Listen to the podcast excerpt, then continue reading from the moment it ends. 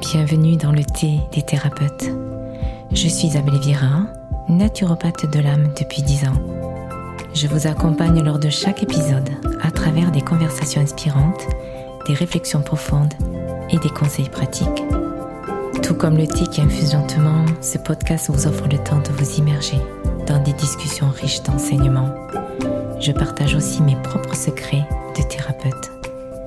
Chaque épisode est une invitation à explorer les profondeurs de votre corps, de votre âme et de vos émotions. Alors, bienvenue dans une nouvelle infusion d'inspiration. Bienvenue dans le thé des thérapeutes où nous explorons les trésors cachés de la guérison intérieure.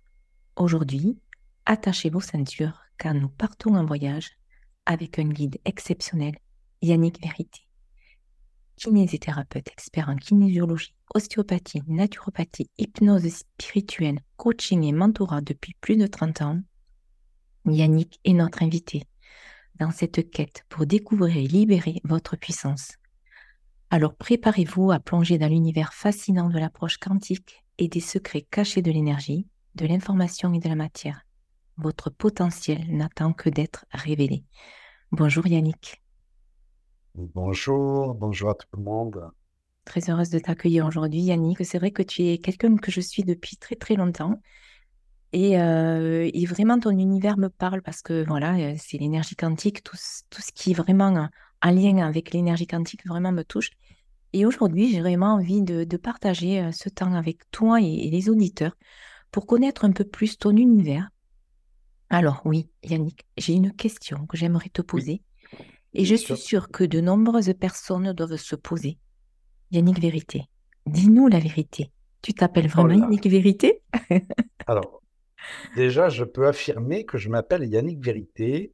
Oui. ce n'est pas un nom d'emprunt, c'est vraiment mon nom de naissance. D'accord. Mais de là à vous dire la vérité, eh bien ça, c'est impossible. Parce que chacun doit trouver sa vérité, la vérité. Et nul ne la connaît pour personne, pour personne d'autre. Et je dirais que c'est quelque chose qui m'a posé beaucoup, beaucoup de problèmes, ça, au, début, euh, par rapport au fameux syndrome de l'imposteur, quand j'ai commencé à, à m'adresser euh, à, je dirais, à, à, des personnes en dehors de mes consultations. Je me suis dit, mais qui je suis, moi, pour donner des conseils, qui je suis pour euh, parler de tel sujet, parce qu'en fait, je ne détiens pas la vérité. Mmh Et ce qui me plaît maintenant, c'est plus d'offrir des pistes de réflexion euh, afin que chacun puisse cheminer euh, vers euh, soi-même, plutôt que d'affirmer des choses, parce qu'on sait très bien que ce qui est vrai à un instant X, eh bien, sera démonté à un instant Y. Pourquoi? Parce qu'on change de point de vue, on, évolue, ce qu'on pensait vrai eh bien s'avère un peu moins un instant après. donc, c'est plus des pistes de réflexion que j'aime proposer que d'affirmer des vérités. Voilà. D'accord, mais c'est une très belle réponse. C'est vrai que c'est, comme tu dis, euh, chacun détient sa propre vérité et voilà. Après, euh, c'est vrai que il y a des vérités qui peuvent se croiser, se voilà, se euh, peut-être un peu plus s'aligner à certaines vérités avec d'autres. Voilà, c'est vrai que c'est une très belle réponse qui me touche. Est-ce que tu peux nous expliquer en quoi consiste l'approche quantique et comment elle peut influencer notre santé, notre bien-être? Alors, c'est vrai que le terme quantique, on le met à beaucoup de sauces. Et j'ai beaucoup de personnes qui me disent derrière, mais en fait, vous utilisez le terme quantique, et pour autant, vous n'êtes pas physicien, vous ne connaissez rien à la mécanique quantique. Il n'y a pas nécessité d'être physicien quantique pour parler du quantique. Le quantique, c'est quoi? Eh Bien, c'est le monde de l'information. Quand on va un peu s'intéresser, effectivement, par des vidéos qui sont faites par des scientifiques, on nous parle de la théorie des cordes, on nous parle de vibration, on nous parle d'information. Et en fait, c'est vraiment cette vulgarisation qui est euh, importante. Euh, il ne s'agit pas, comme je l'ai dit, d'avoir euh, un doctorat de physique quantique, mais de comprendre qu'en fait, à chaque instant, eh bien, émane de nous une fréquence. Cette fréquence, elle, elle véhicule en fait nos croyances, elle véhicule nos mémoires, elle véhicule nos pensées, elle véhicule nos émotions. Et quand on dit que l'on crée sa réalité avec ses pensées, eh bien, je trouve ça un peu réducteur. Parce qu'en fait, euh, ce qui se produit, c'est que la réalité, donc ce qu'on va vivre, la matérialisation de notre vie, en fait, elle est corrélée à la fréquence qui émane de nous. Mais cette fréquence n'est pas dépendante que de nos pensées. Elle dépend de nos émotions, comme je l'ai dit. Elle dépend aussi de nos mémoires. Ça veut dire que il y a des messages qui sont véhiculés au-delà de nos pensées. Toutes nos mémoires transgénérationnelles, nos mémoires euh, karmiques de vie passée, eh bien tout ceci constitue une fréquence et c'est cette fréquence qui est véhiculée. Et c'est pour ça que je l'ai approché au mode quantique après à m'être intéressé pendant très longtemps donc à la mécanique quantique sans que je sois physicien. Je me suis dit, mais c'est exactement ça en fait. C'est vraiment euh, collé à cette théorie des cordes qui fait que, eh bien, à, chaque instant, euh, c'est là où ça rentre, je dirais, en opposition à la physique traditionnelle, à chaque instant, on émet une vibration. Et cette vibration, eh bien, on peut agir dessus. Pourquoi? Parce que plus je vais euh, travailler mes pensées, mes émotions, maîtriser mes émotions, libérer en fait les blocages que j'ai dans mes mémoires, eh bien plus je vais modeler cette fréquence et plus je vais entre guillemets monter la fréquence, et bien plus je vais créer une réalité différente. Voilà pourquoi je, je l'ai appelé euh, euh, quantique, la bioénergie quantique. Donc du coup, c'est vrai que cette approche, elle a quand même une influence sur notre santé finalement. Complètement, complètement, complètement, puisqu'effectivement, cette fréquence crée notre matérialisation, et quand je change tous ces paramètres, je change la matérialisation. Alors, est-ce qu'on guérit de tout? Non, bien entendu. Ce qui est important déjà dans mon approche, c'est de conscientiser pourquoi on est confronté à telle ou telle difficulté. Pourquoi j'ai cette maladie? Qu'est-ce qu'elle vient me raconter dans mon histoire, cette maladie? Mais pas forcément seulement au niveau de mes pensées, parce que ça veut dire que nos pensées créent nos maladies. Non, c'est réducteur, c'est nos émotions, c'est aussi nos mémoires, et ça, c'est un gros, gros poste. Et les mémoires, elles sont liées à quoi? Elles sont liées à notre vie, euh, je dirais depuis notre naissance, ce qu'on appelle l'expérience de vie. Elles sont liées aussi à l'intra-utérin, ce qu'on appelle la référence de vie, là où on prend nos références pour notre vie euh, incarnée. Et puis, au-delà, c'est tout ce qui est lié à notre arbre généalogique et à nos mémoires de vie passée. Donc, en fait, euh, il faut prendre tout ça en compte dans l'expérience de, de la maladie. Alors pourquoi je l'ai appelé aussi euh, bioénergie quantique, mon approche? C'est parce qu'en fait, on va travailler cette fréquence, on va libérer ces mémoires, ces, ces, ces implants, comme on, comme dit, ces implants donc euh, euh, inconscients, avec le double quantique. Et ça, ça m'est venu suite à une conférence que j'avais vue de Jean-Pierre Ganimalet. Il parlait du double quantique et moi, auparavant, je travaillais avec des présences, je travaillais plutôt avec des guides, etc. Et là, quand je me suis connecté à ça, je me suis dit, mais en fait, c'est la clé qui me manquait, c'est d'aller travailler tout, ce qui nous bloque avec notre double quantique. Alors, double quantique, c'est quoi? Eh bien, c'est la partie de nous-mêmes qui n'est limitée par aucune croyance, par aucun implant, par... Alors, je vais éteindre mon téléphone, pardon. Voilà. Qui n'est limitée par rien, qu'on pourrait appeler le moi spirituel, ou le moi illimité. Et en fait, on peut connecter ce moi, ce double quantique, à chaque instant. Et le rôle du praticien, ça va être en fait de connecter le double quantique de la personne et de lui demander en fait de transmuter tous les implants, les blocages qu'il peut y avoir au niveau de l'information. Parce que ce double quantique, comme c'est notre double informationnel aussi, et qu'il n'est limité par rien, il peut libérer en fait les informations qui sont en dissonance. C'est comme quand on a un, comment dirais-je, un, logiciel de nettoyage sur un ordinateur et qui va neutraliser, qui va nettoyer le virus en fait. Eh bien, c'est la même chose. C'est exactement la même chose. On est vraiment dans le, dans le monde de l'informatique. Et, et, si l'être humain a pu créer des ordinateurs, codage informatique, etc., c'est justement parce que il est codé de cette manière-là. Et on peut travailler de la même manière que on travaille sur un ordinateur.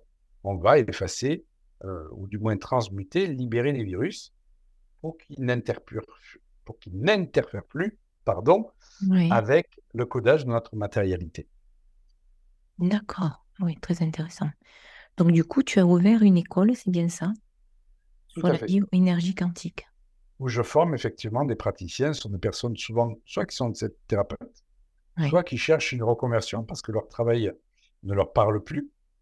Donc, il y a un entretien au préalable pour savoir effectivement si, euh, si c'est bien là qu'ils doivent se diriger, s'il y a une motivation nécessaire, si c'est vraiment quelque part, euh, euh, je dirais, le chemin qui, est bon pour eux de prendre. Et à partir de là, effectivement, la formation, eh bien, elle va durer plus d'un an pour se former justement à cette approche et pouvoir, en fait, parce qu'on a un outil extraordinaire qui est le test. Alors, il peut y avoir le test en kinésiologie, oui, il peut y avoir le- aussi le test dans le clair ressenti qui fait qu'on on se sert en fait de la variation de son énergie, comme quand on rentre dans un lieu qui est, euh, je dirais, euh, pas de très haute énergie, eh bien, on a notre énergie qui descend. Quand on Mhm. rentre dans un lieu comme dans la nature, on a notre énergie qui monte.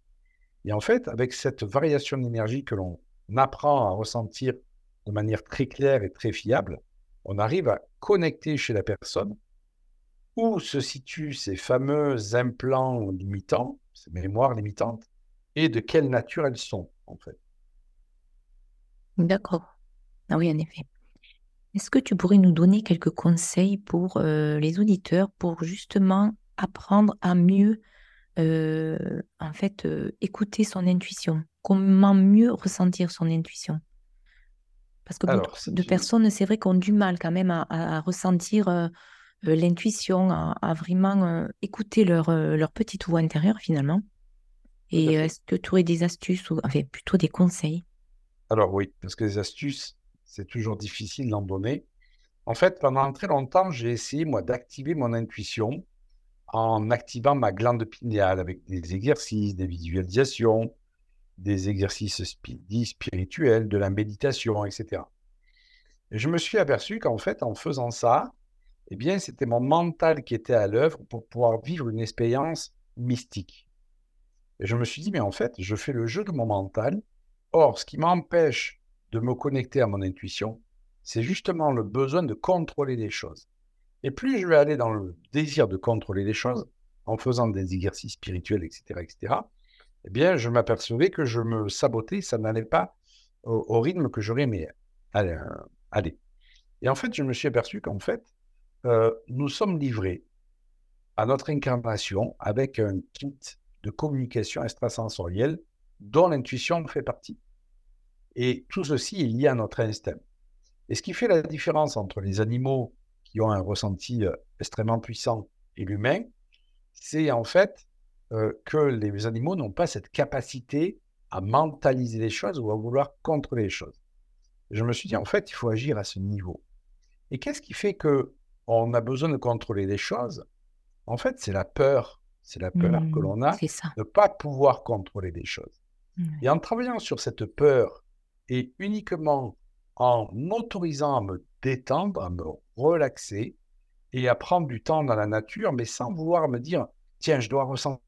Non, juste, je me détends et je reviens dans mon corps. Parce qu'on on ne perçoit pas avec son mental, on ne ressent pas avec son mental, on ressent avec son corps. Quand on ressent quelque chose et qu'on a la chair de poule, par exemple, eh bien, c'est notre corps qui parle. Qu'on a des frissons, qu'on a le cœur qui s'emballe, etc. C'est notre corps qui parle. Donc, en fait, la clé, c'est de revenir dans son corps. Et pour ce faire, eh bien, il faut apprendre à se relaxer. Et pour se relaxer, il faut tout simplement s'en donner l'autorisation. Et quand on demande à des personnes, qu'est-ce qui t'empêche de te relaxer? Mais La plupart des temps, les personnes disent, ben, pour moi, me relaxer, c'est une perte de temps. Pour moi, me relaxer, c'est devenir vulnérable. Pour moi, me relaxer, euh, c'est euh, en fait euh, échapper au contrôle. Et en fait, c'est uniquement une autorisation. Une autorisation de, ben, de prendre du temps pour ça, parce que ce n'est pas une perte de temps. Au contraire, plus on va apprendre à ressentir des choses dans sa vie, plus on va quelque part euh, se connecter à son guide intérieur, et plus on va gagner du temps plutôt que de tourner en boucle. C'est euh, la vulnérabilité qui est souvent euh, mise en avant, parce que la plupart des personnes confondent vulnérabilité et faiblesse, et ça n'a rien à voir. La vulnérabilité, c'est la capacité à se laisser toucher par les choses. Et quand je suis devant un beau paysage, je suis ému, eh bien, c'est aussi ma sensibilité, ma vulnérabilité qui sont là. Donc la vulnérabilité, on en a besoin, mais parce que les gens confondent du faiblesse et vulnérabilité, ils ne s'autorisent plus à être vulnérables, parce que effectivement, peut-être qu'enfant, il y a eu besoin de mettre des protections, de se dissocier de ses émotions. Et en fait, les personnes qui n'arrivent pas à se connecter à leur intuition, qui n'arrivent pas à ressentir, c'est tout simplement que toute leur énergie est au niveau de la sphère mentale et n'est plus dans la sphère corporelle. Et ça, il y a besoin de revenir dans la sphère corporelle. Pour ce faire, ça peut être intéressant aussi de pratiquer une activité sportive, ou en tout cas où on revient dans son corps, tel que la danse, le yoga ou du sport, qui va faire que je vais revenir dans mon corps. Mais il faut que cette activité sportive ne soit pas pratiquée en vue d'obtenir un résultat. oui, c'est ça. Mmh. Dans la compétition, parce que sinon, je repars encore dans le mental qui me dit je dois atteindre ce résultat, je dois atteindre cet objectif, je dois faire euh, mes 10 km en temps de temps. Et ça, c'est des personnes qui se maintiennent dans le mental. Non, c'est revenir dans le corps, mais dans le corps avec le plaisir, en fait, pas avec la compétition. Et je dirais que effectivement, la meilleure manière de revenir dans son corps avec le plaisir, c'est quoi? Eh bien, c'est dans la nature, c'est d'aller faire de la contemplation, c'est d'aller euh, être dans la création, faire de l'art, de prendre une toile et puis de peindre, de dessiner, d'écrire, de lire, de faire l'amour, c'est revenir dans son corps. On ne peut pas accéder à son intuition si on ne revient pas dans son corps et si on ne s'autorise pas à l'être, en fait. Donc, c'est pour ça qu'en ayant compris ceci, j'ai arrêté tous les exercices spirituels que je pouvais faire, les méditations, etc. Alors, je ne dis pas qu'il ne faut pas méditer, mais il ne faut pas méditer en vue d'activer son intuition. Parce que ça encore, c'est une approche, je dirais, euh, égotique. C'est l'ego qui veut ça, parce qu'il veut vivre une expérience spirituelle. C'est, OK, je fais de la méditation, mais juste pour observer mes pensées, pas mmh. pour activer euh, ma glande pinéale, etc. Donc très souvent, on m'a dit, mais qu'est-ce que je peux faire pour activer ma glande pinéale? Et moi, je dis, mais ta glande pinéale, elle n'a pas besoin d'être activée. Laisse-la. Par contre, permets-toi d'y accéder en te relaxant. Donc, tout ce qui va vous permettre de vous relaxer, va automatiquement vous permettre d'avoir une meilleure intuition. Parce que l'intuition, on n'a pas besoin de l'activer, elle est là. Sauf qu'on ne l'écoute pas. On ne l'écoute pas parce qu'on se dit, mais non, mais c'est mon imagination. Donc il y a ce facteur, j'ai peur que ça soit mon imagination, qui fait que c'est le mental, en fait, qui raconte ça. Et pourquoi? Parce qu'en fait, le mental, son rôle, quelque part, c'est de nous permettre d'avoir une expérience relative. Alors, qu'est-ce que j'entends par là? J'entends que, en fait, nous sommes tous des êtres divins qui sont incarnés, nous sommes des émanations de la source. Mais pour nous permettre de faire une expérience relative, c'est-à-dire dissocier de tous les autres et dissocier de la source, pour que la source puisse se connaître dans une expérience relative, eh bien, le mental a été créé. Ce qui fait que, quelque part, notre mental, il nous dit qu'on est tous différents les uns des autres. Il nous dit qu'on doit faire ci pour accéder à son son intuition, etc. Et quand on lâche ceci, on s'aperçoit qu'on arrive à se reconnecter à notre dimension divine. Et cette dimension divine, elle s'exprime à travers quoi? À travers nos sens. On a été connecté à des sens, justement pour connecter euh, cette, euh, cet absolu. Quand on fait une expérience, je dirais, euh, de connexion à la nature et qu'on se sent intégré à la nature, qu'on se sent plus soi-même, on fait partie de la nature, on est connecté à notre divinité. Et pour ça, on n'a pas besoin d'avoir une thèse de philosophie. Il suffit juste de prendre le temps, de respirer, de relaxer, de se laisser imprégner par l'énergie, de s'allonger peut-être, de regarder le ciel. Et ça y est, on fait partie de cette nature. On est dans notre expérience divine. Et c'est pareil, le mental, pour avoir une expérience relative, pour nous permettre en tant, de se connaître en tant qu'individu, eh bien, il nous a fait euh, penser que être dans sa divinité, c'était quelque chose de très compliqué. Ça devait passer par la religion, ça devait passer par le sacrifice, ça devait passer, alors que ça ne passe pas du tout par ça. Ça passe par le fait de se laisser imprégner par des forces qui sont plus grandes que nous. Et quand on va dans la nature, par exemple, eh bien, on fait cette connexion-là. Quand on fait l'amour, mais qu'on est vraiment en connexion avec son partenaire, on fait cette expérience-là. Donc cette expérience divine, elle est à portée de main. Et l'intuition, eh bien, c'est la même chose. C'est exactement la même chose. C'est accepter que le mental, eh bien, il a ses règles, il a sa vision, il aime bien nous faire rentrer dans des cases, il aime bien nous faire croire que eh ben, euh, si on se relaxe, on est vulnérable, si on se relaxe, on perd du temps. Et quand on dit, ben, OK, je suis OK avec ça, mais moi, c'est plus ma réalité, je fais l'expérience de la relaxation, mais l'intuition, elle est là. Elle est de ici. Oui, c'est vrai. Et est-ce que tu penses que le rôle de la confiance en soi aussi peut jouer un rôle important euh, pour cette connexion à sa propre intuition? Alors, la confiance en soi, c'est un vaste thème. Et comme je dis à mes élèves, moi, ne travaillez jamais sur la confiance en soi qu'à quelqu'un vient vous voir. Pourquoi? Parce que c'est un des plus gros motifs de consultation, la confiance en soi. Or, la confiance en soi, en fait, je dirais, c'est quasi impossible d'y accéder quand on commence quelque chose, je prends toujours cette image, si on n'a jamais joué au tennis et qu'on nous met une raquette de tennis entre les mains, et qu'on vous dit, ben voilà, tu vas jouer contre ce classé en face de toi, ben je, je mets au défi quiconque d'avoir une confiance absolue en soi-même. En fait, pourquoi? Parce qu'on n'a pas appris à faire et on n'a pas répété. Et en fait, la confiance en soi, c'est pas un but, c'est un chemin. C'est quelque chose qui s'acquiert quand on apprend les choses, et quand on les répète, et plus je vais répéter les choses, eh bien plus je vais avoir confiance en moi. Et les praticiens que je forme me disent, ouais, mais au bout d'un mois, ils voudraient arriver comme moi qui ai 30 ans d'expérience. Je leur dis, mais c'est impossible. Laissez-vous en fait le luxe de l'apprentissage, qui est que, un, j'ai pas confiance en moi parce que je ne sais pas faire, c'est quelque chose de nouveau. Deux, j'ai la capacité à apprendre, donc en fait, à intégrer un processus et à le répéter pour qu'il devienne automatique. Et à partir du moment où vous l'avez appris, qu'il devient automatique, là, la confiance en soi s'installe. Donc, avoir confiance en soi quand on va commencer un process euh, de connecter euh, son intuition, c'est pas possible. C'est au fur et à mesure que je vais le faire et que je vais m'apercevoir qu'en fait, ça fonctionne, je vais prendre confiance en moi. et c'est ce que je dis à mes élèves. Je leur dis, mais en fait, faites des séances. Mais n'ayez pas confiance en vous au début, ce n'est pas possible. Par contre, le retour des personnes qui vont vous dire Waouh, ça a marché, waouh, mon sommeil va mieux, waouh, j'ai plus cette douleur, waouh, je vais mieux dans ma tête, waouh, j'ai réussi ce boulot. Bien là, vous allez commencer à prendre confiance en vous parce que vous répétez les choses, vous les expérimentez et vous avez le retour des patients. Donc en fait, la confiance en soi, elle passe uniquement par l'expérimentation et par la répétition de cette expérimentation. Parce que si je fais les choses une fois, il ne va pas se passer grand-chose. Mais si je répète mille fois la même chose, là, il y a des choses qui vont se mettre en place. Donc c'est vrai que cette confiance en soi, en fait, c'est un faux prétexte. Les personnes se cachent derrière pour euh, euh, derrière ce manque de confiance en soi, en le mettant en avant et en disant ben je fais pas parce que j'ai pas confiance en moi. Non, c'est pas ça.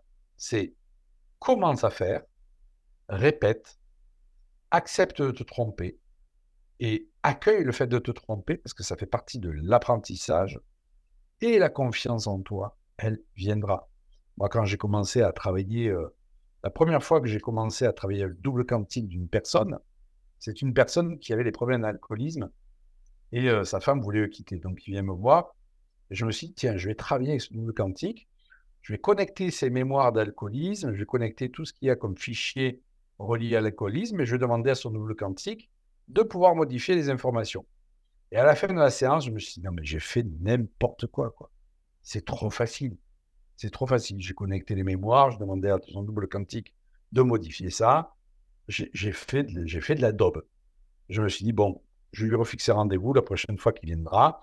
Je lui ferai une séance de kinésiologie classique comme je faisais, d'énergétique classique comme je faisais, et je ne lui ferai pas payer la séance. Sauf que le gars vient me voir trois semaines après en me disant Écoutez, je ne sais pas ce qu'on m'avait fait, mais je ne bois plus depuis.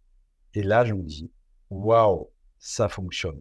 Donc, je suis passé d'un état de doute mmh. extrême en me disant J'y ai fait n'importe quoi à Ok, je mets un pied dans la confiance en moi parce que le retour qu'il m'a fait est positif. Et ça, c'est important à prendre en compte. Oui. oui, c'est vrai que c'est une, très belle expérience, surtout pour un début quand tu tu tu Exactement. débutes. Voilà, c'est vrai.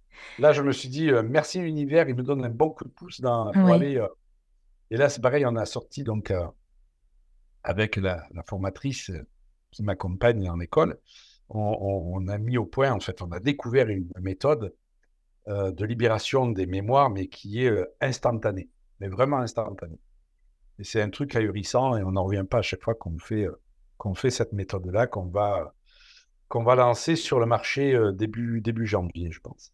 Oui. et je on avait des super résultats sur les peurs, mais en quelques minutes, hein, la peur, elle est effacée. Et on se retrouve sur un bateau pour l'anniversaire d'amis et elle a le mal de mer. Et là, au bout de 2 minutes, elle commence à devenir blanche et à dire: «Mais je suis pas bien, je vais pas pouvoir rester avec vous, il faut que je je sois à quai». Ah, je me suis dit: «Beh, on va voir si cette méthode, elle marche» et donc je lui fais la fameuse méthode de libération des peurs, sans savoir si ça pouvait marcher sur le mal de mer Oui. et il s'avère que, allez, 3-4 minutes après, c'est vraiment pas du du bullshit, hein, c'est vraiment quelque chose de de Oui. réel. 3-4 minutes après, elle me dit: «Beh, écoute, j'ai plus rien». Waouh! Magnifique. Ah Là ouais, là, c'est sûr que là, ah ça a dû renforcer ta confiance et justement et complètement ah ouais et du et coup, d'avoir confiance, été, d'avoir confiance en soi, ça va en plus donner encore plus de résultats parce qu'on va vibrer en fait, beh, et justement oui, cette ça tout à fait. Mmh. Ouais, on s'est dit: «Eh beh, cette technique, elle marche, en fait». Ouais. Et on s'est retrouvés, heu, 3 semaines après, à nouveau sur un bateau, mais il s'avère que la correction qu'on avait faite 3 semaines avant, elle avait tenu et c'est fini. Et c'était corrélé, en fait, aussi à la peur du vide qui faisait que dès qu'elle montait sur un escabeau, elle avait le vertige. Donc facile à vérifier, monte sur un escabeau, est-ce que tu as le vertige? Non, j'ai plus rien. Donc en fait, voilà, la confiance en soi et la confiance en ce qu'on fait ne peut passer que par l'expérimentation. T'as pas essayé? Mais arrête de te raconter des histoires et des excuses avec la confiance en toi, T'as pas essayé encore. Essaye et petit à petit, tu verras que la confiance, elle va venir. Mais la plupart des gens viennent en consultation en disant: «J'ai pas confiance en moi, donc je le fais pas».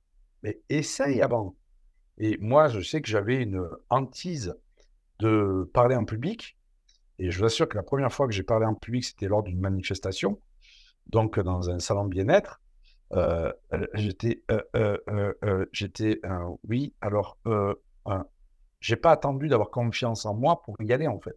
Oui. Et je me suis dit: «C'est pas grave, c'est un coup d'essai et ce coup d'essai, beh, je vais l'améliorer la fois d'après et puis la fois d'après et puis la fois d'après et puis la fois d'après» et la confiance en moi, elle a grandi petit à petit au fur et à mesure que j'ai expérimenté. Et donc c'est vraiment ce conseil que j'ai envie de donner aux personnes qui qui peuvent nous entendre. Oui. Arrêtez de vous bloquer, de ne pas faire les choses sous le faux prétexte, parce que c'est un faux prétexte, de ne pas avoir confiance en vous. Mmh Quand on a confiance en soi alors qu'on n'a jamais fait quelque chose, ça peut être apparenté à de l'orgueil. Et là, effectivement, un excès de confiance en soi quand on n'a jamais fait les choses, alors soit on a la chance du débutant, heu, ça va passer, soit on va se planter parce qu'effectivement, heu, on n'a pas le processus. On n'a pas le processus. Imaginez, heu, vous avez jamais pris de cours de conduite, vous avez super confiance en vous et puis vous conduisez, ça peut être dangereux, en fait, hein. Mais oui, c'est sûr. Mmh. C'est sûr. Au fil des épisodes, je recueille dans un livret les secrets des thérapeutes que je reçois. Il est mis à jour de semaine en semaine pour vous offrir encore plus d'inspiration et de ressources. Vous avez le lien dans la description pour le télécharger. Tu as suivi des retraites spirituelles en Inde et suivant les enseignements d'un sage. Alors, Oui, euh, comment cette expérience a-t-elle transformé ta compréhension de la vie et de la spiritualité? Alors, heu, effectivement, heu, je suis passé d'un milieu qui était, hem, assez, entre guillemets, «bourgeois», puisque j'avais, épousé, donc, ma première femme et donc il c'était un milieu assez bourgeois dans lequel je ne me reconnaissais pas. Oui, Donc, je me suis séparé de cette, femme et je suis parti dans la spiritualité pour partir, en fait, à l'opposé. J'avais vraiment envie de et besoin de faire l'expérience d'aller dans un pays, en fait, où, les repères sont plus du tout les mêmes. Les coutumes et les us ne sont plus du tout les mêmes et j'avais besoin de me connecter à, je dirais une à un sage. C'était, quelque part quelque chose qui qui vibrait en moi ceci. Et ce que ça m'a apporté, en fait, euh, c'est que la spiritualité, on n'a pas besoin d'aller la chercher ailleurs. En fait, vous allez me dire, mais tu as mis 7 ans de connexion à, l'Inde pour comprendre ça. Mais oui, parce qu'en fait, leur méthode à eux, je ne dis pas c'est bien ou c'est pas bien, hein, attention, leur méthode pour connecter à la spiritualité, c'est de faire de, beaucoup de méditation. C'est de faire de ce qu'on appelle les sadhanas, les exercices spirituels le matin. C'est de devenir vegan. C'est de pratiquer des rituels. Et je me suis aperçu que plus je pratiquais ça, plus je rentrais dans une espèce de dogme. C'est comme si je rentrais un peu en religion, en fait. Et j'ai eu besoin de toucher ce dogme, j'ai eu besoin de toucher ces pratiques, pour à un moment donné réaliser que, en fait, la spiritualité, j'avais pas besoin de faire les choses pour être spirituel. J'avais pas besoin d'aller en Inde pour être spirituel. J'avais pas besoin d'aller d'être vegan pour être spirituel. Pour être spirituel, il fallait que je sois connecté uniquement en moi.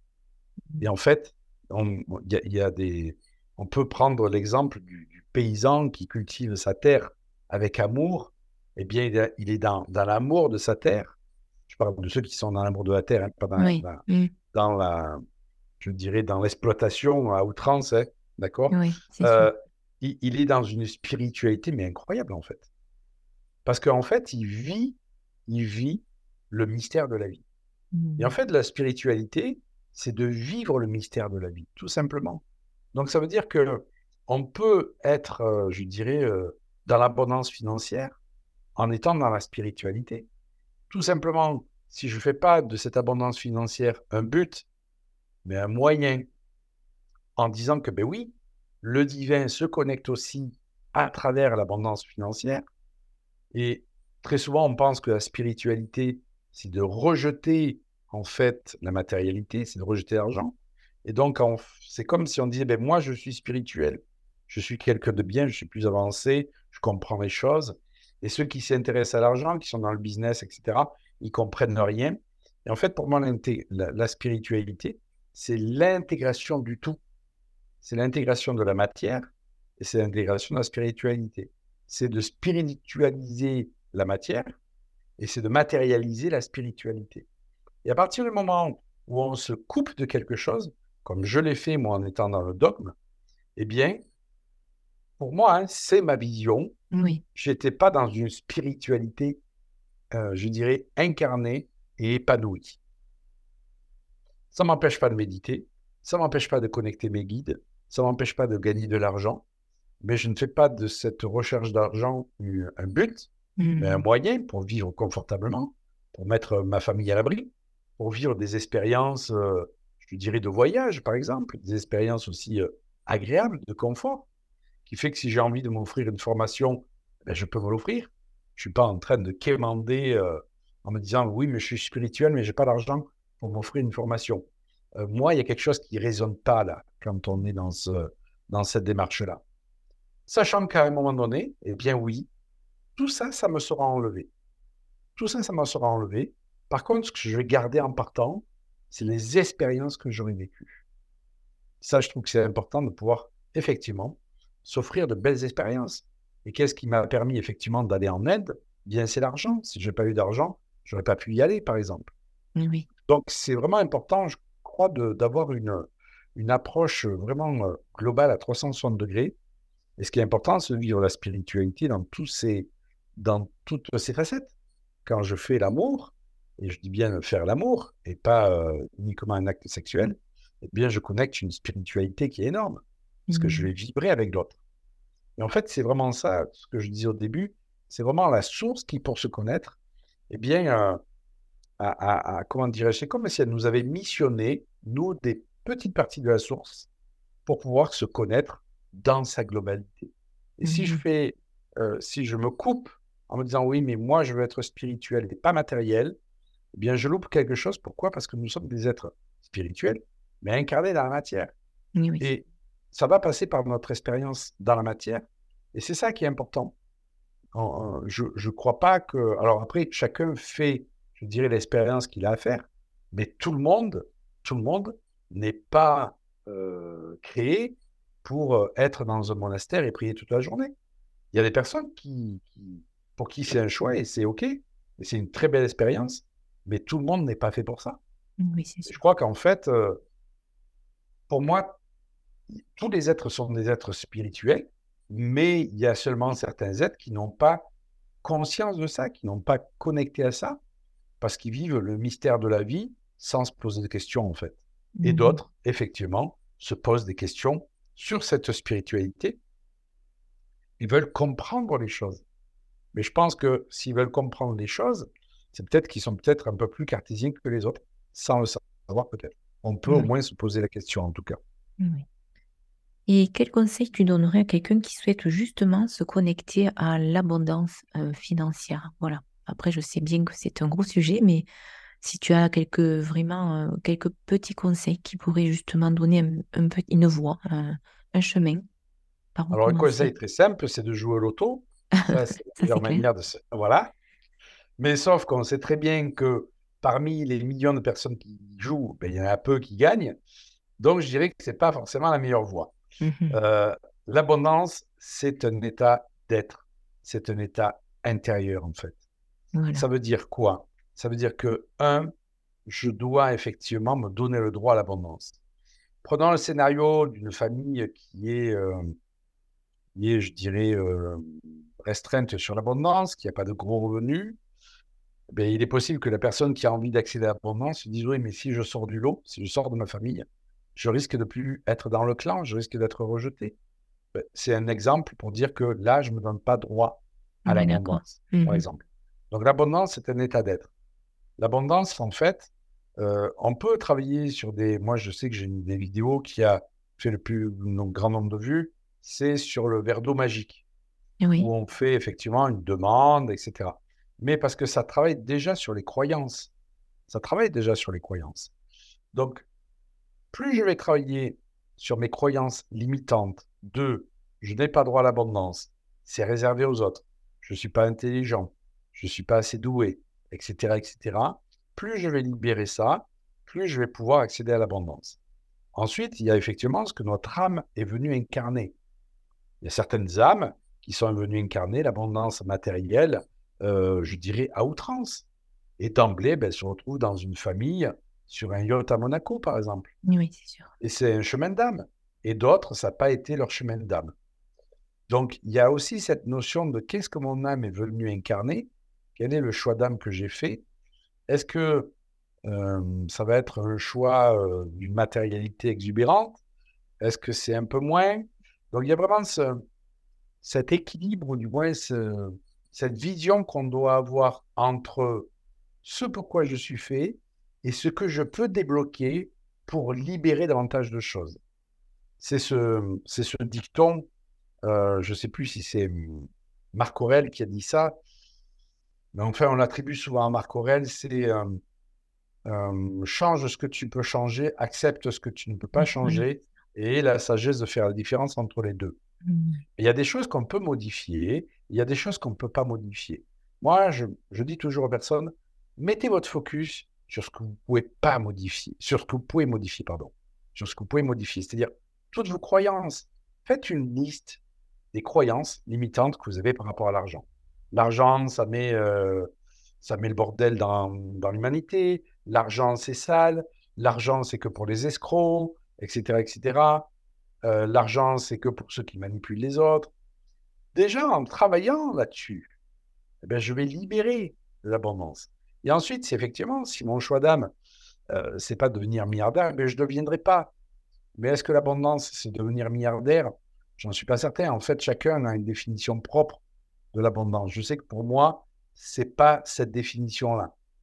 Mais néanmoins, euh, issu d'un milieu, je dirais, où l'argent ne vibrait pas non plus à son maximum, j'ai pu dépasser effectivement les revenus qu'avaient mes parents, justement parce que j'ai bossé sur ces croyances limitantes. Oui, voilà. Pour Mhm. autant, je sais que mon âme, elle n'est pas venue s'incarner pour que je devienne milliardaire.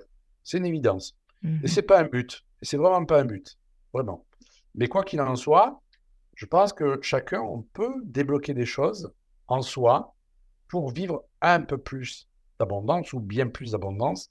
Et ça, ça passe, un, par le reformatage des, je dirais, des programmes que j'ai par rapport à l'argent, Mmh, oui, sur la vision que j'ai par rapport à l'argent. Mmh Ensuite, sur la relation que moi, j'ai par rapport à l'argent, les autorisations que je me donne. Et quand je vais euh, libérer ça, ben, automatiquement, il y a des choses qui vont se mettre en place. J'ai créé un programme justement pour les personnes qui, qui n'arrivent pas à accéder à ça, qui s'appelle Prospérer, où on travaille sur la légitimité, sur la visibilité et sur le rapport à l'argent, justement pour passer au crible toutes les croyances qu'on peut avoir par rapport justement à l'abondance euh, matérielle. Et si on parle de l'abondance euh, amoureuse, l'abondance affective, bien c'est la même chose. Mmh On a des croyances euh, en fait qui nous bloquent par rapport à ça. Et Oui, souvent on dit ouais mais c'est l'autre en face qui me rend malheureux, c'est le pervers narcissique sur lequel je suis tombé. Ouais Mmh. ok je veux bien, mais pourquoi tu es tombé sur un pervers narcissique? Pourquoi tu l'as attiré dans ta réalité? Pourquoi il s'est matérialisé dans ta réalité si c'est pas un reflet de toi-même, si c'est pas en fait ta vibration qui l'a attiré pour que tu comprennes quelque chose sur, sur toi? Ça veut dire que, quelles que soient les difficultés euh, auxquelles on est confronté, ça passe toujours par un processus qui est que tout part de soi. À partir du moment où je vais arrêter d'accuser l'extérieur, je vais arrêter d'accuser l'État, je vais arrêter d'accuser des riches, je vais arrêter d'accuser des pervers narcissiques, je vais arrêter d'accuser ceux qui me font du mal. Et que je comprends qu'en fait, tout part de moi et que j'émets une vibration qui est issue de mon enfance, du, du ventre de ma mère, de, des vies passées, de ma généalogie, et qu'en fait, je vibre une information dissonante qui crée cette matérialité, là, je redeviens en fait dans ma toute-puissance. La Mmh puissance divine qui est, ben, je me reconnecte en fait au divin, je me reconnecte à ma capacité à modifier les choses et non plus à les subir. D'accord. Est-ce que, pour changer de de thème, est-ce que tu peux nous donner un aperçu de ta routine quotidienne, qui t'aide justement à maintenir un équilibre entre ta vie spirituelle et ta vie quotidienne? Alors avant, euh, quand je suivais ces enseignements euh, en Inde, et puis, long- et puis euh, pas mal de temps après, c'était euh, facilement euh, une heure et demie de méditation tous les matins. Ah oui. Ouais. Et puis une demi-heure le soir, donc je passais à peu près deux heures de méditation par jour. Oui. Donc j'étais devenu vegan, euh, je faisais des mantras, etc. Et puis j'ai arrêté ces pratiques-là Oui. parce que je me suis aperçu que je devenais dogmatique quelque part Mmh et, et que ceux qui faisaient pas ça, ben, ils n'étaient pas bien. Et là, je me suis Mmh dit, non, mais tu, de- tu, tu, tu, tu dérailles complètement. Jusqu'à euh, passer dans, quelque part, dans, pas dans un extrême, mais dans, dans le fait de me foutre la paix. Ouais. En fait, je suis passé par une phase où je me suis foutu la paix en disant, ben, tu vas arrêter les méditations, tu vas juste apprendre à te décontacter, à te relaxer, à te connecter à ton ressenti, à tes sensations. Parce que plus je répétais ces mantras, plus j'étais dans la méditation, etc., plus je partais dans la sphère mentale et je partais pas dans mes ressentis. Mmh D'accord. Donc, je me suis, j'ai passé une grande phase où je me suis connecté à travers euh, mes ressentis. Et là, je dirais qu'à ce, à ce jour, maintenant, eh bien, euh, je vais me lever, je vais aller euh, prendre un grand verre d'eau, je vais faire du sport. Je vais passer vraiment par une connexion à mon sport parce que il faut s'entretenir. On a un Oui, véhicule oui. terrestre qu'on doit entretenir. Ensuite, je vais me connecter effectivement à mes guides, mais d'une manière Mmh très simple, Oui. très très simple. Euh, je vais euh, faire des respirations aussi. Je passe beaucoup de, de temps dans la journée à faire des respirations conscientes. On Oui. pourrait euh, faire effectivement sous forme de cohérence cardiaque, par exemple. Euh, et puis, je passe beaucoup de temps donc à travailler, ça c'est évident. Je suis un gros travailleur. Oui. Et à faire le point. Je ne dirais pas tous les jours. Alors, je suis pas quelqu'un qui fait des visualisations positives euh, dans la loi de l'attraction. Je suis pas dans le Miracle Morning euh, à tout écrire, ce que je dois travailler, etc. Je l'ai beaucoup fait. Il y a toujours des choses à travailler. Je dis pas que j'ai plus rien à travailler, hein, mais je le travaille quand ça se pointe en fait. Je suis pas à l'affût de ce que je dois travailler. J'attends que la vie me montre en fait ce que j'ai à travailler une Mmh synchronicité, un signe, une difficulté. Là, je me dis, OK, je vais travailler ça. Et le reste du temps, eh bien, euh, je dirais que je, je me fous la paix. Voilà. Ça, c'est, ouais, j'ai appris vraiment à faire ça. Mmh. Alors, c'est pas ce que je conseille aux personnes qui veulent se mettre en chemin. Je, la, la phase de travail que j'ai eue pendant des années m'a beaucoup servi, c'est évident. J'ai travaillé beaucoup de choses et ça m'a beaucoup servi. Et heureusement que je suis passé par ça, en fait. Alors, comme je l'ai dit, je dis pas qu'il ne me reste plus rien à travailler. Très fréquemment, là, il y a deux jours, ben, j'ai travaillé à nouveau quelque chose, une peur qui se manifestait. Oui. Donc, euh, ça se manifeste encore, il n'y a pas de souci. Voilà. Sauf que ça va plus vite pour les régler parce que j'ai travaillé en amont tout ce que. Oui, oui, c'est ça. Voilà, Mhm. j'ai travaillé beaucoup de choses en amont, les mémoires, j'ai eu beaucoup de prise de conscience. Et je dirais que, en fait, euh, je, je, pour autant, je faisais beaucoup de méditation quand je suis, j'ai suivi ce chemin spirituel, mais je n'étais pas forcément beaucoup dans la conscience. Maintenant, je suis beaucoup plus en conscience de voir ce qu'en fait, la vie me propose de comprendre. Et euh, ce qui m'a permis de développer énormément mon ressenti, Mhm. créer une méthode qui s'appelle Quantiscan pour permettre aux personnes d'aller scanner, d'aller canaliser euh, les synchronicités, les signes, les personnes qui reçoivent, etc. Et, et je dirais que moi, ma, voilà, ma, ma journée se déroule vraiment plus sur cette prise de conscience, à être, euh, à, à comprendre là où la vie veut m'amener. D'accord. Oui. Donc, à avoir les yeux grands ouverts, en fait. Mhm. Je pense que le but de la vie, c'est avoir nos yeux grands ouverts sur eh ben, la vie et à comprendre là ce qu'elle veut nous faire vivre. Mhm. Tiens, j'ai cette difficulté. Ok, qu'est-ce que ça veut me faire dire Qu'est-ce que ça veut m'apprendre Moi, dès que j'ai mal à la gorge, par exemple, je me rue pas Mhm. chez le médecin ou je me rue pas sur euh, des comprimés. Je me dis, ok, qu'est-ce qui s'est passé là? Qu'est-ce qui se passe dans ton corps? Qu'est-ce que ton corps il a à te dire? Ouais, ah, il y a cette réflexion-là. Ouais, tu as vu ce commentaire-là. Hmm, ça a piqué un peu, ça s'est Mhm. mis au niveau de la gorge. Voilà, il y a quelque vais chose que tu n'as pas pu voilà. avaler. C'est ça, je vais le libérer, je vais prendre une goutte d'huile essentielle de lavande, je vais me frotter la gorge avec, et je m'aperçois que dix minutes après, j'ai plus mal à la gorge, par exemple. Ouais. Alors, oui, parce que tu as conscientisé en fait qu'il y avait quelque chose qu'il fallait euh, écouter, qu'il fallait voir, il fallait mettre de la lumière dessus. Une fois que c'est mis, la lumière a été mise dessus, en fait, mais ça s'est libéré. complètement. Là, dernièrement, j'avais mal à ma cheville droite et à mon genou gauche. Alors, je, j'ai appris à me tester et je me suis dit, OK, je vais tester un peu l'influence psycho-émotionnelle. C'est combien? C'est 30%. D'accord. OK. 30%, qu'est-ce qui se passe? Ouais, au niveau du boulot, là, ah, pour me positionner là-dessus. OK. Donc, j'ai résolu ça et je continue à avoir mal au genou et à la cheville. Et là, ben, comme j'avais trouvé 30% de psycho-émotionnel, il restait 70% de physique. Mhm. Ma cheville, est-ce qu'elle a quelque chose? Non. C'est un dialogue avec mon corps hein, que j'ai. Oui, oui, oui. Mon genou, est-ce qu'il a quelque chose? Non. Je remonte et là, je vois mon bassin. Bip, bip, bip. OK. Qu'est-ce que tu as à me dire, mon bassin? Et là, Mhm. mon bassin, il me dit, tu te souviens pas que tu as tombé, euh, tu es tombé, tu as glissé dans la forêt pendant que tu Ah. marchais, tu t'es cassé la figure sur le bassin? Waouh, non, je me rappelais plus. Allez, on va voir l'ostéo. Je suis Mhm. sorti de l'ostéo et mon che- ma cheville, mon genou, euh, euh, c'est OK. Et en fait, c'est ça, en fait, pour moi, vivre sa vie en conscience. C'est pas s'extraire dans une spiritualité, en fait, et euh, plus voir, euh, voir le monde matériel. Oui, Non, non, c'est vivre de manière intégrée avec euh, ce monde matériel qui est pas toujours facile, hein, bien Mhm. entendu, que ce soit au niveau euh, du travail financier, de la santé, etc. Et comment je peux me connecter à ma lumière et à mon intelligence innée? En fait, c'est ça.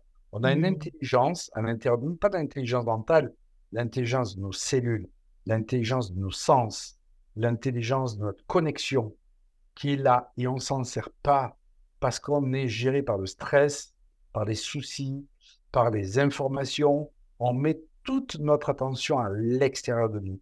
Et en Voilà. fait, pour connecter son intuition, pour connecter sa spiritualité, pour connecter sa divinité, il faut arrêter de mettre uniquement les antennes à l'extérieur. Moi, elles sont toujours branchées, je me tiens au courant de ce qui se fait. Là, ben ok, je sais qu'il y a la guerre entre la Palestine et Israël. Bon, c'est pas nouveau, hein. Euh, Mhm. ça fait 70 ans, d'accord? Mais oui. bon, voilà, j'ai entendu ça. Est-ce que je vais y mettre toute mon attention? Non.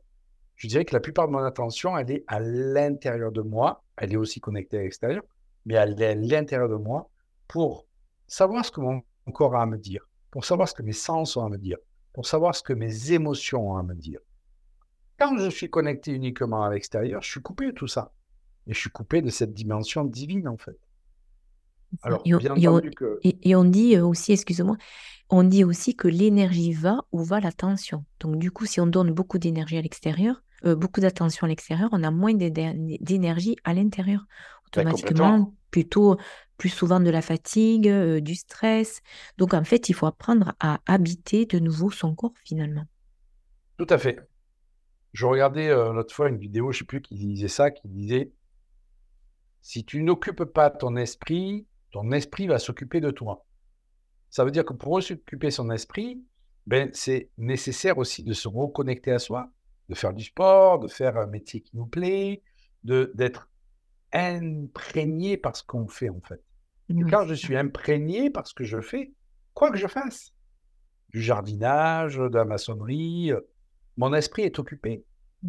Mon esprit est occupé. Donc, euh, mon esprit va me foutre la paix, en fait. Il ne va pas somatiser. C'est quand, euh, effectivement, il y a des choses qui me dépassent que je vais commencer à somatiser. Et là, ben, c'est mon esprit qui s'occupe de moi, en fait. Mmh Donc, c'est vraiment important de. Moi, je dirais que on devrait nous apprendre à l'école qu'on doit apprendre à connecter son intelligence innée. Et à partir de là, bien sûr, on serait vachement moins chez le médecin. Quoi. Ah, c'est sûr. On serait vachement moins chez le médecin. Parce que déjà, on pourrait, entre guillemets, s'auto-soigner avant que ça s'aggrave trop. Mmh Et quand il y a des maladies auto-immunes, des cancers, des maladies qui sont, qui sont lourdes, qui se mettent en place, c'est que eh bien, on n'a pas connecté son intelligence innée. Elle nous a interpellés, on n'a pas écouté. Et donc, du coup, eh bien, on arrive à des, gradients de maladies qui sont, qui sont plus importants. Alors, il y a des mmh. personnes, je l'entends déjà, qui vont me dire Oui, mais un enfant qui a un cancer. On me, la, on me la pose souvent cette question à juste titre. Mmh Effectivement, un enfant qui a 3 ans ou 2 ans qui a une leucémie, qu'est-ce qui se passe? En fait, il matérialise le conflit des parents, le conflit de la généalogie. Ce n'est pas son conflit à lui. Mmh. Il va matérialiser, en fait, par la biologie, ce qui appartient aux parents et aux grands-parents, ou aux arrière-grands-parents, etc. Donc, ça veut dire que c'est, euh, il y a encore une information en dissonance qui est véhiculée par le corps de l'enfant mais on retombe toujours cette, sur cette connexion, en fait. C'est parce qu'il y a des choses qui ont été tues dans la généalogie. On sait bien que le tu nous tue, tout ce qui est tu nous tue. C'est des choses qui n'ont pas été mises en lumière, qui n'ont pas été mises en conscience, qui n'ont pas été révélées, qui n'ont pas été euh, exprimées, qui vont s'imprimer dans le corps de l'enfant. Comme quand un enfant a un animal, on sait très bien, très souvent que l'animal tombe malade avant parce que c'est l'animal qui va exprimer à travers euh, sa biologie, à travers une maladie, eh bien, euh, ce qui n'a pas été exprimé, par exemple. C'est pour ça qu'on conseille souvent que les enfants aient des animaux. Voilà, ça permet d'extérioriser une chose. Exactement. Et dans ta vie, euh, je, je, suppose, comme beaucoup de personnes, tu as traversé des moments difficiles. Comment tu as pu faire face et surmonter justement ces moments et, pour, et comment tu as pu rebondir? Alors, effectivement, il y, a eu, mmh. euh, il y a eu des divorces, il y a eu le décès de mon frère, il y a eu des décès aussi, il y a eu des coups durs à droite, à gauche, bien entendu, des trahisons. Comme, je dirais, c'est la vie, en fait. Bien sûr. Comme tout chacun, c'est la vie. La vie, c'est des choses agréables à vivre, et la vie, c'est des choses pas agréables à vivre. Mais mmh. c'est la vie, en fait. Et ce qui va, mmh, je dirais, biaiser, en fait, notre compréhension et notre accueil, c'est qu'on voudrait uniquement que la vie nous propose des choses agréables à vivre. Oui. Et donc, euh, moi, j'en reviens toujours à la philosophie taoïste où il y a le yin et le yang, en fait.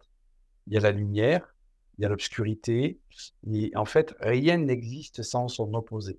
Ça veut dire mmh que si j'ai des moments agréables, ben, je vais avoir des moments désagréables parce que ça fait partie d'un cycle de la vie et elle est intrinsèquement comme ceci.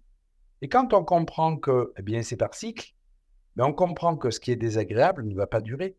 À un moment donné, ben, je vais repasser par des choses agréables. Donc, qu'est-ce qu'on fait?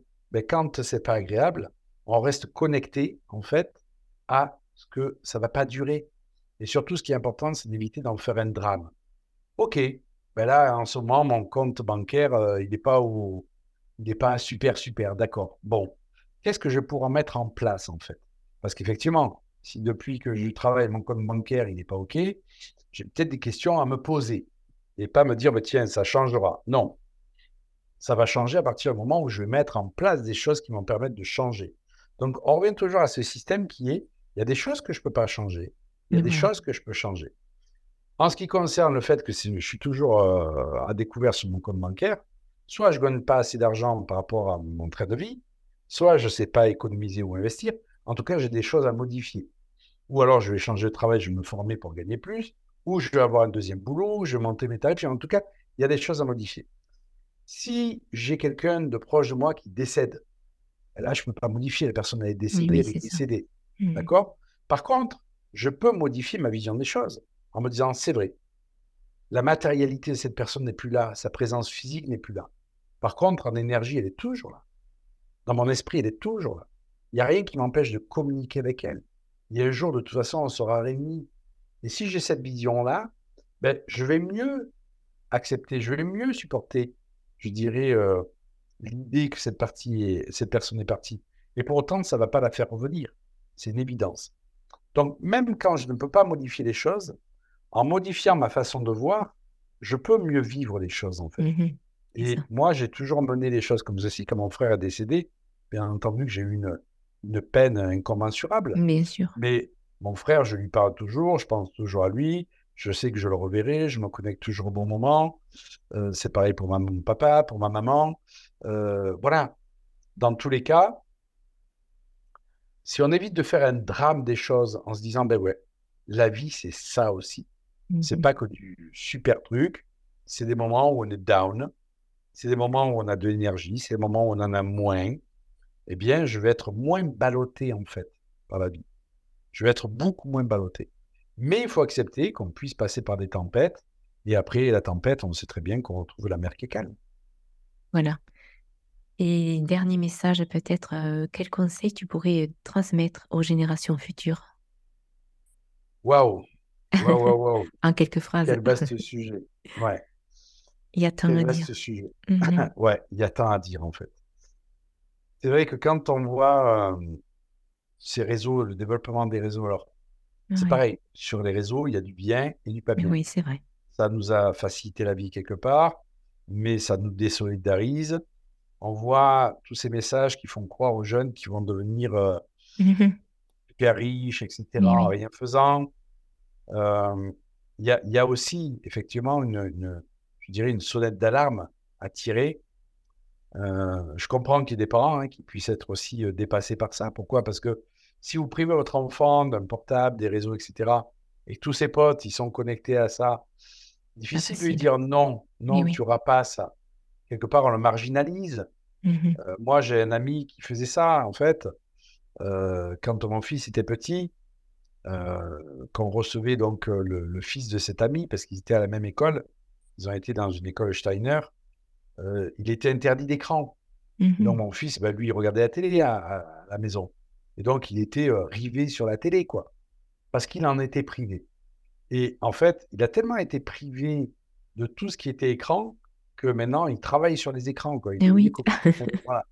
Donc, priver les enfants, je ne crois pas que ça soit une bonne solution.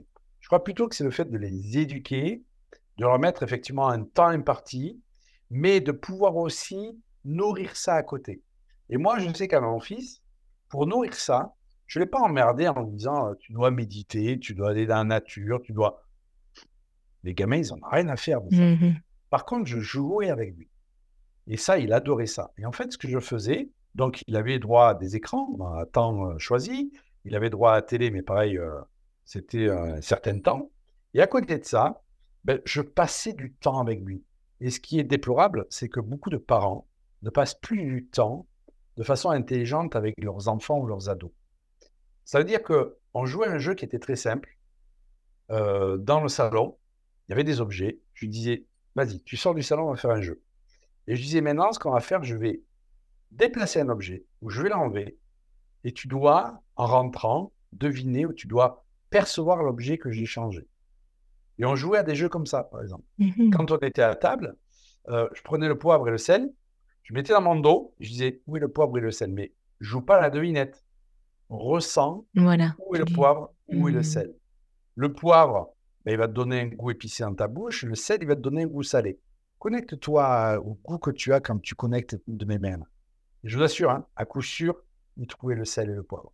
Et aujourd'hui, c'est un enfant, enfin un adulte euh, sûrement, euh, qui, qui est quand même qui, a, qui est connecté à son intuition. Ah, beaucoup plus, ouais. ouais. Mmh Alors, je dis pas qu'il n'a pas non plus euh, des stress, parce qu'on est dans une, on est dans une période qui est quand même stressante. Les jeunes, ne savent pas ce qu'ils veulent faire. On leur demande de, de, faire, de choisir un métier. Ben, on sait bien que de toute façon, toute la donne change. Il y a des métiers qui vont disparaître aussi. Mmh. donc, il y a, y a ça aussi. Mais je sais que de toute manière, les graines ont été plantées. Il pourra toujours y revenir à un moment donné, tout le temps. on a développé, euh, euh, on lui a permis aussi de faire des, de, la musique sur des, instruments de musique. Donc en fait, euh, mais sans lui mettre la pression, qu'il doit être bon, le conservatoire, le machin. Non, prends cet instrument, découvre-le quoi. Regarde un peu. Et c'est vrai qu'il a, il joue des, il joue de plein d'instruments, mais sans avoir fait le conservatoire, juste de manière auditive. Ah parce qu'il aime ça, il aime se connecter à ça, en fait. Et ça, c'est parce qu'on on lui a permis, en fait, mmh d'avoir des plages sans le gonfler non plus. C'était sous forme de jeu, 5 minutes. Mmh on passait pas trois heures dans la, pièce, euh, on a déplacé des objets, etc., etc. Je lui faisais faire pas mal de jeux de pistes aussi, avec des papiers qui étaient cachés, des énigmes. Donc, en fait, tout ça pour le connecter à son ressenti, ouais, à ses sens, en fait. Et je mmh. pense que les parents, eh bien, à travers des exercices très simples, ils peuvent aussi nourrir ça. Et ça peut se faire en voyage aussi. Par exemple, euh, le nombre de fois où on est parti en voyage, et je lui disais, euh, OK, là, on va pas mettre le GPS. Tu ressens qu'on doit partir à droite ou à gauche? Ah. Ouais, mais euh, je me trompais. Non, sais pas. si on part à droite, c'est le bon chemin, ben, on mettra un peu moins de temps. Si on mmh. part à gauche, on va faire l'expérience, en fait, qu'on va prendre un chemin un peu plus long on va passer un peu plus de temps, mais il n'y a pas mmh d'erreur en fait. Voilà. Et vous voyez, ça peut être le simple fait de passer par ça. Ok, on déconnecte le GPS. Tu sens qu'il faut aller à droite ou à gauche? Ok, moi je sens que c'est à droite. Ok, ben on ne saura pas si à gauche c'était plus, euh, mmh. c'était mieux ou pas. Et puis on rallumait le GPS et puis il s'avère qu'il avait trouvé le bon chemin. Quoi. Voilà. Et donc, du coup, quand tu lui. Exactement. Quand tu lui proposais justement de, de, de te donner la direction d'après son intuition, comment qu'est-ce qu'on doit ressentir en fait? Si je veux aller vers là, comment ça doit vibrer en moi? Et si je veux aller à droite, comment ça, ça doit vibrer, euh, vibrer en moi? Donc du coup, c'est vraiment une question de ressenti, de, de sentir si ça, si ça vient du cœur, si ça fait une contraction au niveau du cœur, c'est ça? Comment tu le proposes? En fait, euh, euh, tout dépend du système d'étalonnage que l'on va avoir. C'est comme un pendule mmh que l'on va étalonner, on va poser une convention. Et en fait, une convention toute simple, c'est quand tu as la bonne réponse, eh bien, tu sens que tu vas avoir une expansion de ton énergie, une ouverture. D'accord. Tu sens peut-être un, smiley dans ton corps, tu sens que mmh. waouh, ça fait ça. Et quand tu sens que c'est pas la bonne réponse, eh bien, tu sens plutôt ton corps qui se rétracte, ça se mmh. ferme, une baisse d'énergie. Et donc, je lui disais, OK, tu sens quoi? Ah ouais, là, ça se dilate, c'est à droite. OK, c'est bon Bien, super.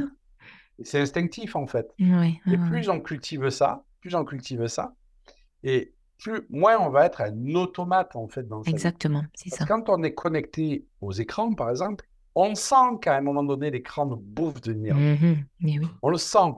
Mais si on n'est pas connecté, qu'on est comme un zombie devant l'écran, on va y passer des heures. Si on apprend aux enfants, OK, reviens à toi de temps en temps. Reviens à toi et ressens ce qui se passe dans ton corps.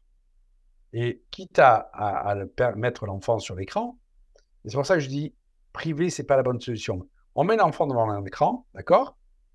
Et à temps, euh, je dirais, euh, répétitif, on va venir peut-être tous les quarts d'heure. Ok, comment tu te sens là?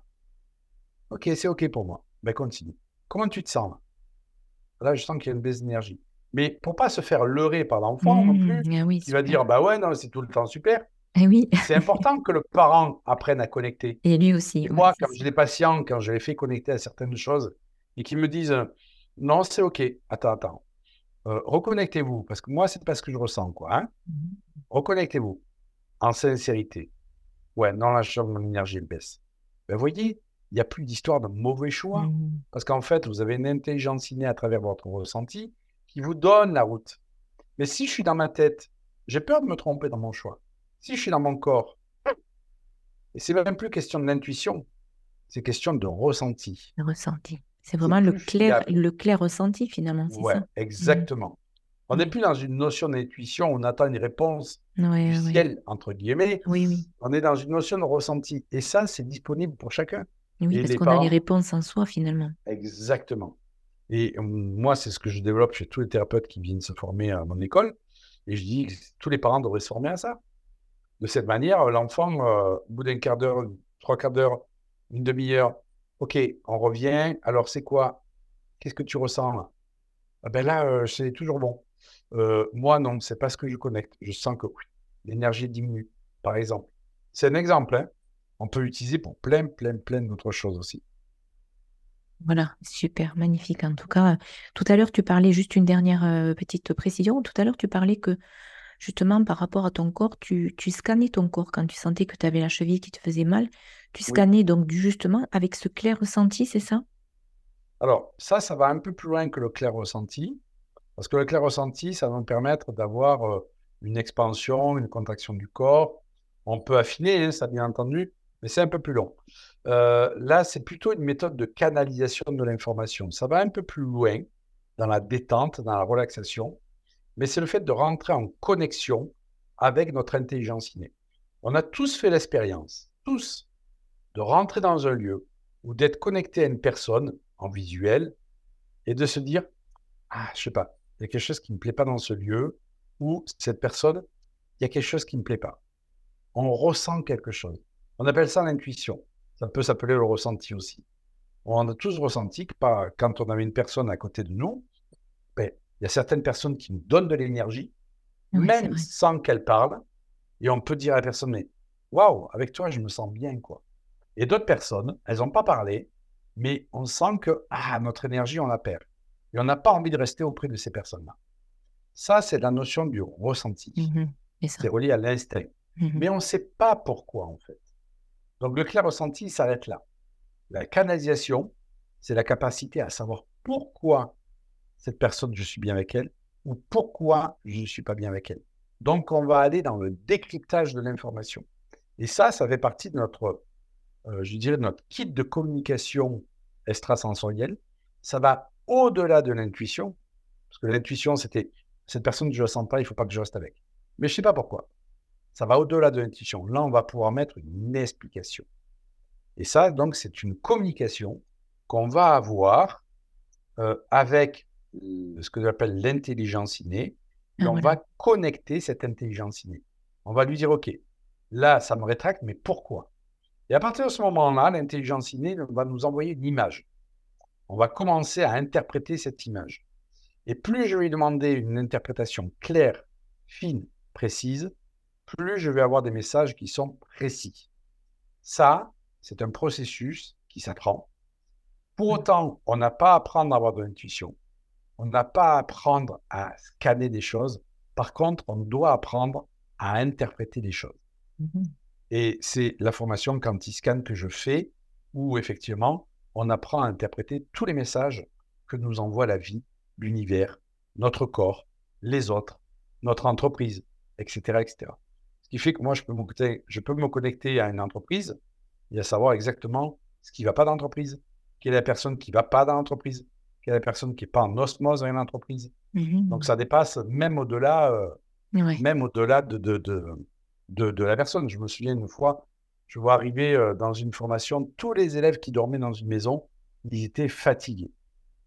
Alors, premier soir, je- le premier matin, je leur dis, oh, il faut arrêter de faire la bringue. Ils me disent, mais on ne boit pas. Je te promets, on ne boit pas, mais dans cette maison, on ne dort pas. Je me connecte à cette maison, et là, je vois en haut, je leur dis, il y a une chambre un peu mansardée. Ils me disent, oui, oui, il y a une espèce de chambre là, qui dépasse du toit. D'accord. Ben là, il y a quelqu'un qui s'est pendu. Je dis, comment tu sais ça? Ben, j'inter- J'interroge mon intelligence innée, qui en fait, c'est tout de cette maison. Ouais. Parce que notre intelligence, c'est tout en fait. Et en la connectant, ben, j'ai vu clairement un pendu qui était dedans. On dit, mais on, ben, on va se renseigner. Et donc, ils se sont renseignés, effectivement. C'était la maison qui appartenait à l'ancien notaire du village dans lequel ils étaient. Et il s'était pendu parce que sa femme s'était barrée avec un autre. Donc, euh, comme quoi, tout n'est qu'information. Oui. Tout- Voilà. En fait, tout n'est que quantique, tout n'est que vibration, tout n'est qu'information. Et quand je sais me connecter, que j'arrive à étalonner en fait le lecteur de ces informations que j'ai en moi et que je vais utiliser, eh bien, je peux connecter toutes les informations. Je peux connecter toutes les informations sans aucun problème. Mais quand je dis moi, c'est toute personne qui apprend à le faire en fait. Mmh, c'est ça, Alors les gens me disent, mais tu es médium. Non, je suis pas médium. Non, on est tous médiums. Voilà ce que j'allais dire. On est tous médiums. Je suis pas un médium. On est Mmh. tous médiums. On a tous ce fameux kit de Mmh. communication, ces capacités qui sont à notre actif. Sauf que ben, la plupart du temps, les gens ne l'utilisent pas parce qu'ils ont peur que ce soit une imagination, parce qu'ils ont peur de connecter des choses euh, qui sont effrayantes, parce que, parce que, parce que. Et donc, comme ils n'utilisent pas, eh ben, ils vont mettre leur pouvoir dans les mains d'autres personnes. Alors, quand c'est des médiums, ça va, ils vont avoir des messages défunts, etc. Mmh Quand c'est des voyants, c'est un peu plus emmerdant. Eh oui. Pourquoi? Parce que le voyant, il va donner une piste possible du futur. Sauf qu'on sait bien qu'en fait, le futur, il y a plusieurs pistes. Il n'est pas, il pas déterminé, il est prédéterminé aussi par les choix que je fais. Donc ça, c'était euh, pour dire que je pense que tout à chacun, qu'à partir du moment où on va se dire, ben ouais, j'ai envie de me mettre en chemin vers moi, ben, je peux me connecter à cette intelligence innée qui est là et la décrypter. Et pour moi, en fait, maintenant, ma spiritualité, c'est ça. Ouais, Ça passe plus par les mantras, ça passe plus par la méditation, Mmh. ça passe plus par tout ça. Ça passe par la connexion à cette intelligence innée qui est que je vais décrypter, en fait, ben, tout ce que j'ai besoin de décrypter. Chez moi, chez quelqu'un d'autre, pour un établissement, pour un entrepreneur, pour une personne qui est malade. OK, qu'est-ce qu'elle a à te dire ta maladie? D'accord? Mmh. Euh, qu'est-ce qui se passe? Ben là, je l'ai fait, euh, ne serait-ce qu'hier, pour une personne euh, que je connais bien et qui me dit, ben, je dors pas la nuit, OK? Je me connecte à elle. Qu'est-ce qui se passe à l'âge de 7 ans? À 7, à 7 ans, je vois, euh, waouh, il y a deux intrus dans ta maison. Deux intrus dans la maison? Il m'a dit, ben oui, à 7 ans, mes parents ont adopté deux enfants. OK? Ah. Tu les as perçus comme des intrus. À partir de là, tu dors plus parce que c'est des intrus dans ta maison, tu vas rester sur tes gardes. Eh oui. On va aller rechercher pourquoi. OK? Euh, il y a une grand-mère qui a été, euh, qui a été, qui a été cambriolée. Ça te parle ça ou pas? Il m'a dit, ouais, il y a ma grand-mère qui a été cambriolée. Effectivement, à partir de là, elle est devenue insomniaque. OK, fait Ah, une plus. Et en fait, elle avait plein d'informations Mmh qui faisaient que elle avait euh, ses insomnies. Mais ça, Mmh ça a été en cinq minutes. Oui. On a déconnecté ça. Elle m'a envoyé un message ce matin en me disant, ben, super, je, je, je réussis à dormir, quoi. C'est. Waouh. Magnifique. Donc, tout n'est qu'information. Et quand je sais jouer avec l'information, en fait, ben, là, je récupère mon plein pouvoir. Je pense que notre divin, il est là, en fait. Il n'est pas dans Mmh. la répétition, dans l'adoration de quelque chose à l'extérieur. Alors, ça. les gens qui sont religieux, ils vont pas aimer, mais ça n'empêche pas qu'on puisse être aussi religieux. J'adore la Vierge Marie, j'adore Mmh. Jésus, je les connecte souvent. Ce sont des énergies euh, extraordinaires. Mmh. Mais pour, pour autant, je ne vais pas à la messe et je passe tant de temps dans une église. Parce que j'ai fait la différence entre l'église et la connexion euh, aux, figures, euh, aux figures que sont Jésus et Marie, par exemple. Mmh Tu préfères te connecter dans ton temple divin, justement. Exactement. Ce qui n'empêche pas que j'aime aller dans les églises, Oui. mais j'aime bien aller dans les églises quand il n'y a personne. Oui. Et pas dans toutes les églises. J'aime bien Mmh. aller dans les églises euh, du Moyen-Âge. J'ai vraiment une affiliation, euh, une affinité, pas une affiliation, n'importe quoi, une affinité avec Oui. les églises euh, du Moyen-Âge. Ouais, ça vibre très fort en moi D'accord. pour Donc avoir eu une vie euh, dans le. Moyen-Âge. Ah voilà, donc du coup, tu as pu euh, justement scanner euh, peut-être des vies antérieures euh, dans ce, dans ces, Alors là, dans c'était ces avant, lieux. c'était avant que je fasse du scan, que je développe chez moi la capacité à scanner l'information. Oui. C'est la première régression de vie passée que j'ai pu faire. C'est en allant au monastère de Gadagobi, je, je le- j'en parle dans une de mes vidéos, où j'ai eu une- en fait une régression spontanée et je me suis vu en tant que moine dans, cette, euh, Ah dans, cette, euh, dans ce monastère. Et euh, en canalisant des informations après, j'ai pu voir effectivement que j'étais un moine qui allait de monastère en monastère et qui euh, s'occupait de toutes les, hum, comment on appelle ça, les écritures saintes, les, les enluminures. Ah oui, Ouais, je m'occupais des enluminures. C'est pour ça que depuis euh, tout jeune, j'a- j'adorais les enluminures depuis l'âge de 8-9 ans. euh, Euh, j'adorais ces églises, j'adorais les enluminures, je ne savais pas pourquoi. Mais j'ai compris après pourquoi, en fait. Donc, c'est vrai. Euh, en tout cas, c'est vraiment très, très riche. Je te remercie vraiment, Yannick. Est-ce que, avant de nous quitter, tu veux nous donner un dernier conseil où tout a été dit? Alors, le conseil que je peux donner, moi, Oui. Mhm. c'est euh, ben, que beaucoup de personnes s'abonnent à ta chaîne Ah, et que les gentil. personnes qui vont t'écouter Oui. en parlent, en parlent, en parlent, en parlent. Hmm. Waouh. J'aime beaucoup le format de podcast que tu m'as proposé. J'ai Ah, passé un vrai bon moment, j'ai eu un Oh, moi aussi, plaisir. franchement. Et je, je souhaite vraiment que ta, ta chaîne, elle, elle explose et que les Hmm. gens se disent, mais va sur cette chaîne-là, parce que waouh, ça dépote. Voilà. Waouh, mais en tout cas, merci beaucoup Yannick de m'avoir fait confiance parce que ce, ce podcast eh débute, il est vraiment tout récent, tout jeune, mais il est riche d'expérience avec des experts dans leur domaine et avec des univers tellement passionnants, tous des experts, des thérapeutes passionnés par ce qu'ils vivent au quotidien et c'est ce qui m'avait vraiment, ce que j'avais envie de transmettre, c'est vraiment me connecter à ces personnes-là et pour donner envie euh, aux personnes de découvrir d'autres champs des possibles, d'autres possibilités de se redécouvrir finalement. En tout cas, je tiens à t'exprimer ma profonde gratitude, Yannick, sincèrement, pour avoir illuminé vraiment cet épisode du podcast Le thé des thérapeutes de ta sagesse et de ton expertise. Voilà, en tout cas, vous trouverez toutes les informations concernant les stages de Yannick sur son site, le lien est dans la description de l'épisode de ce podcast. Un immense merci également à nos auditeurs pour leur précieuse fidélité. Et si cet épisode a trouvé écho en vous, n'hésitez pas. Pardon. Si cet épisode a trouvé écho en vous, n'hésitez pas à le partager et à laisser un commentaire. Prenez soin de vous et encore mille merci, Yannick. À très bientôt. À tout bientôt. Au fil des épisodes, je recueille dans un livret les secrets des thérapeutes que je reçois. Il est mis à jour de semaine en semaine pour vous offrir encore plus d'inspiration et de ressources. Vous avez le lien dans la description pour le télécharger.